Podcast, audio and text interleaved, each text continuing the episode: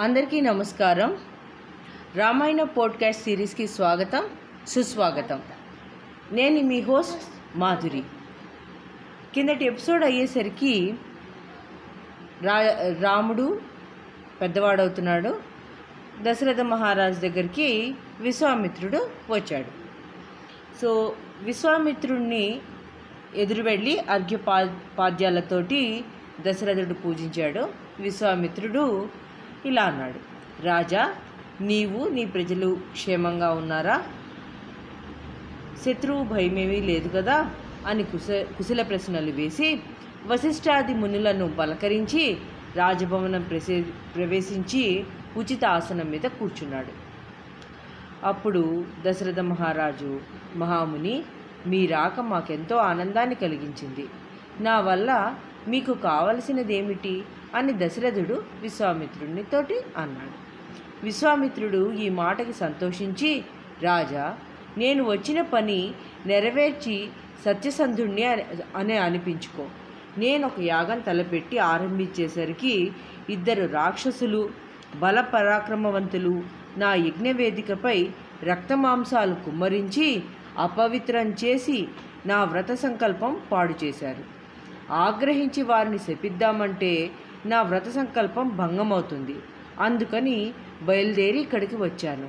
నా వెంట నీ పెద్ద కొడుకైన రాముణ్ణి పంపించు. నా యజ్ఞాన్ని మారీచ సుబాహులనే రాక్షసులు భగ్నం చేయకుండా ఈ కుర్రవాడు రక్షిస్తాడు. రాముడు ఆ రాక్షసుల్ని సులువుగా చంపగలడు. ఆ సంగతి వశిష్ఠుడు కూడా ఎరుగును అన్నాడు. ఈ మాటలు వినగానే దశరథుడి గుండె బద్దలైనట్టయింది. భయము దుఃఖము ముంచుకొచ్చాయి. ఆయన సింహాసనం మీద నుంచి లేచి గబగబా వణుకుతూ మహాముని రాముడు పసివాడు. వాడికి ఇంకా పదహారేళ్ళైనా నిండలేదు. వాడికి విలువిద్య సరిగ్గా రాదు. వాడు రాక్షసులతో రాక్షసులతో ఎక్కడ యుద్ధం చేస్తాడు?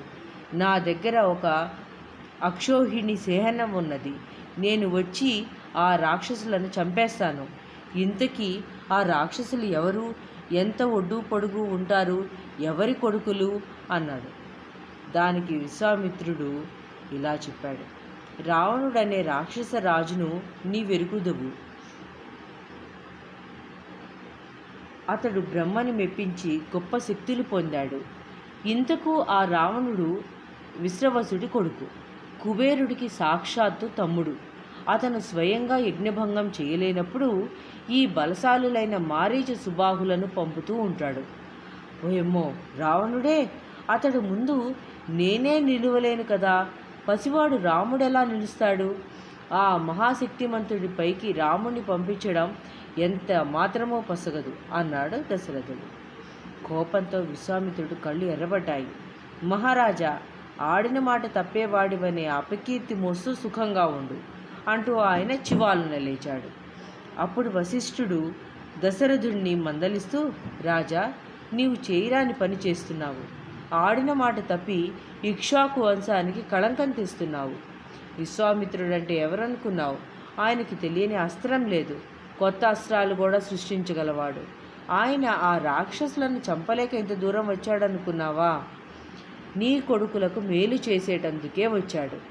రాముని నిశ్చింతగా ఆయన వెంట పంపు. ఆయన వెంట ఉండగా అతనికి ఏ ప్రమాదము రాదు అని బోధించాడు. ఈ మాటలతో ధైర్యం తెచ్చుకున్నవాడై దశరథుడు రామలక్ష్మణులను పిలిపించి వారిని విశ్వామిత్రుడికి అప్పగించాడు. విశ్వామిత్రుడు ముందు నడుస్తూ ఉంటే చక్కగా అలంకరింపబడిన రామలక్ష్మణులు ఒకరి వెనుక ఒకరుగా ఆయనను అనుసరించారు.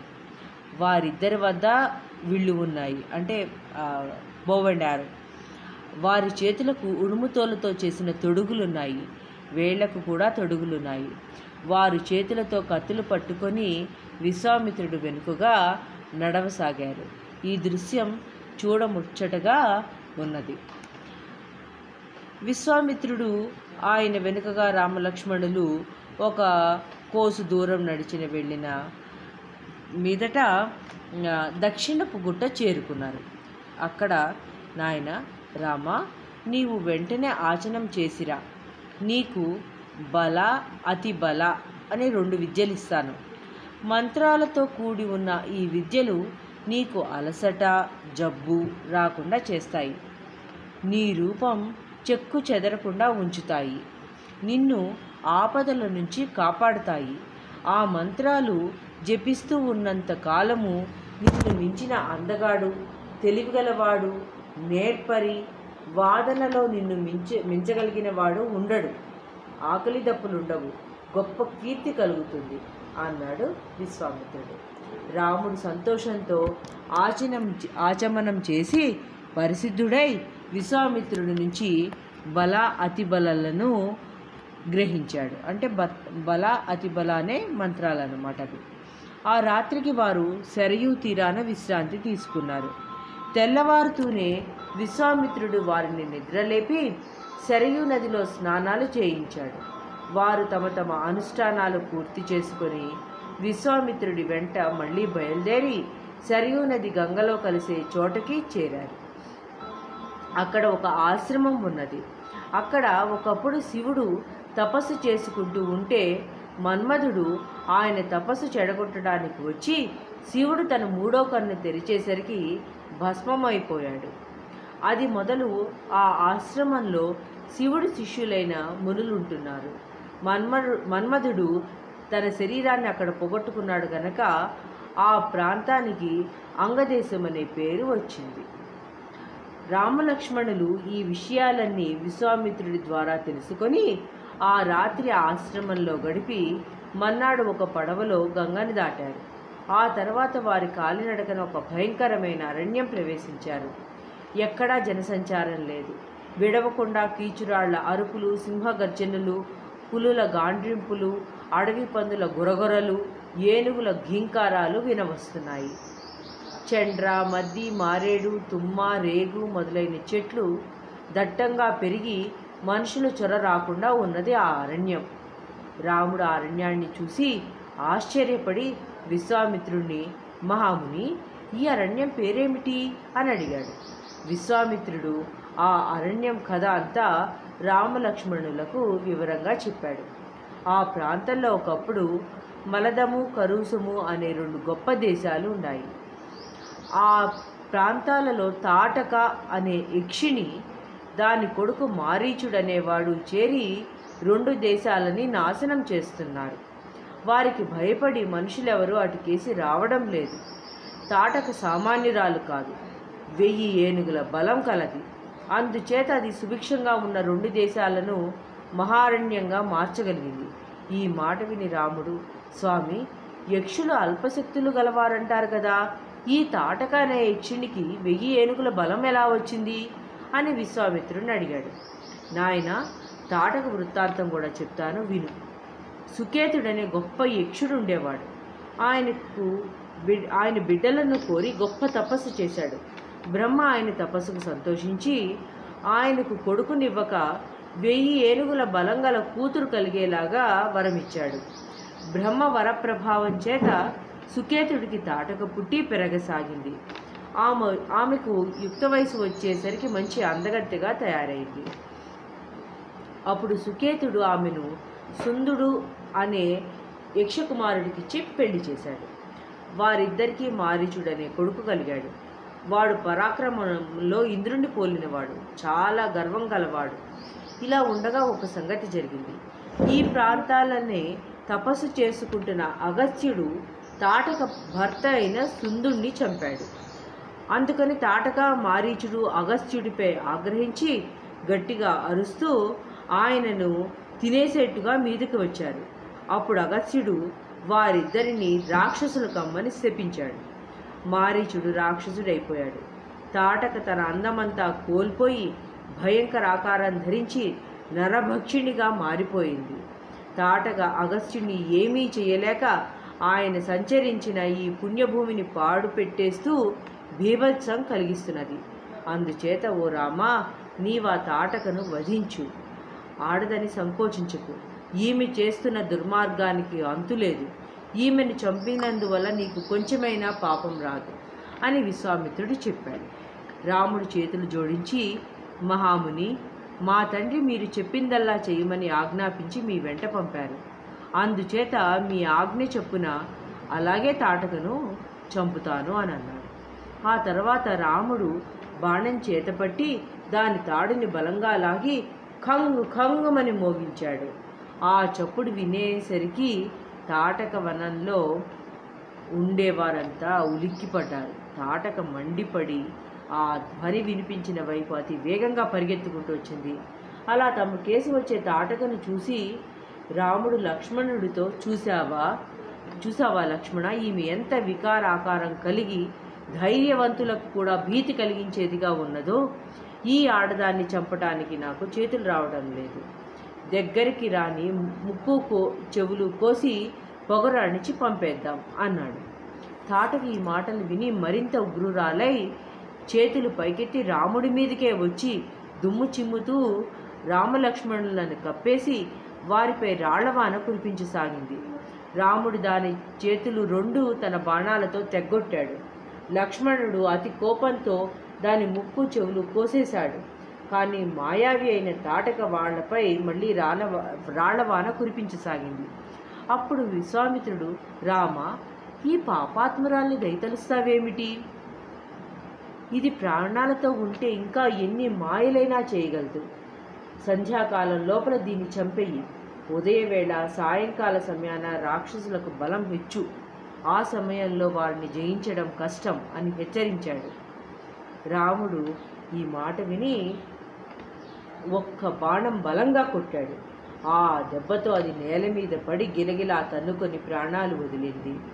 విశ్వామిత్రుడు పరమానంద భరితుడై రాముణ్ణి దగ్గరికి తీసుకొని నాయన ఈ దుష్టురాలిని చంపి చాలా మేలు చేశావు. ఈ రాత్రికి మనం ఇక్కడే ఉండి తెల్లవారి మన ఆశ్రమానికి పోదాం అన్నాడు. మన్నాడు వేకుమజామునే ఆయన రాముని లేపి తాను శుచి అయి తూర్పు ముఖంగా కూర్చొని రాముడికి అనేక అస్త్రాల తాలూకు మంత్రాలు ఉపదేశించి జపం చేశాడు. అంతలోనే ఆ అస్త్రాలన్నీ రాముడి ఎదుట నిలబడి చేతులు జోడించి మేము నీ బుజ్జులం ఏ పని చెప్తే అదే చేస్తాం అన్నాయి. రాముడు ఆ అస్త్రాలను చేతితో తాకి ఇప్పటికి మీరంతా నా మనసులో చేరి ఉండండి అని చెప్పాడు. తర్వాత రాముడు విశ్వామిత్రుడి నుంచి అస్త్రాలని ఉపసంహరించే మంత్రాలు కూడా అడిగి తెలుసుకున్నాడు. తర్వాత వారు ముగ్గురు ప్రయాణం సాగించారు. వారు కొంత దూరం వెళ్ళేసరికి ఒక కొండ పక్కగా ఒక అందమైన వనం కనిపించింది. రాముడు అది చూసి స్వామి ఈ వనం చూస్తే నాకెంతో ఆనందంగా ఉన్నది. ఇది మన ఆశ్రమానికి కూడా తోస్తున్నది. దీని కథ ఏమిటి అని అడిగాడు. విశ్వామిత్రుడు ఈ విధంగా చెప్పాడు. నాయన పూర్వం విరోచనుడి కొడుకైన బలి మహాపర బలప్రకా పరాక్రమశాలి. మూడు లోకాలను జయించి స్వర్గలోకం ఆక్రమించేసరికి మహావిష్ణువు కశ్యపుడికి వామనుడిగా పుట్టి బలి చేసే మహాయాగానికి వెళ్ళి బలిని మూడడుగుల భూమి యాచించాడు. బలి ఇచ్చాడు. వామనుడు మూడడుగులు కొలిచి మూడు లోకాలు పుచ్చుకొని బలిని అధోలోకానికి పంపేశాడు. ఆ వామనుడు ఆయన తండ్రి కశ్యపుడు కూడా ఈ ఆశ్రమంలోనే దీర్ఘ తపస్సు చేశారు. అందుచేత నేను కూడా ఇక్కడే ఆశ్రమం ఏర్పాటు చేసుకున్నాను. రాక్షసులు మాటిమాటికి వచ్చి నన్ను చాలా క్షోభ పెడుతున్నారు. వారందరినీ నీవు చంపాలి. విశ్వామిత్రుడు ఉంటున్న ఆశ్రమం పేరు సిద్ధాశ్రమం.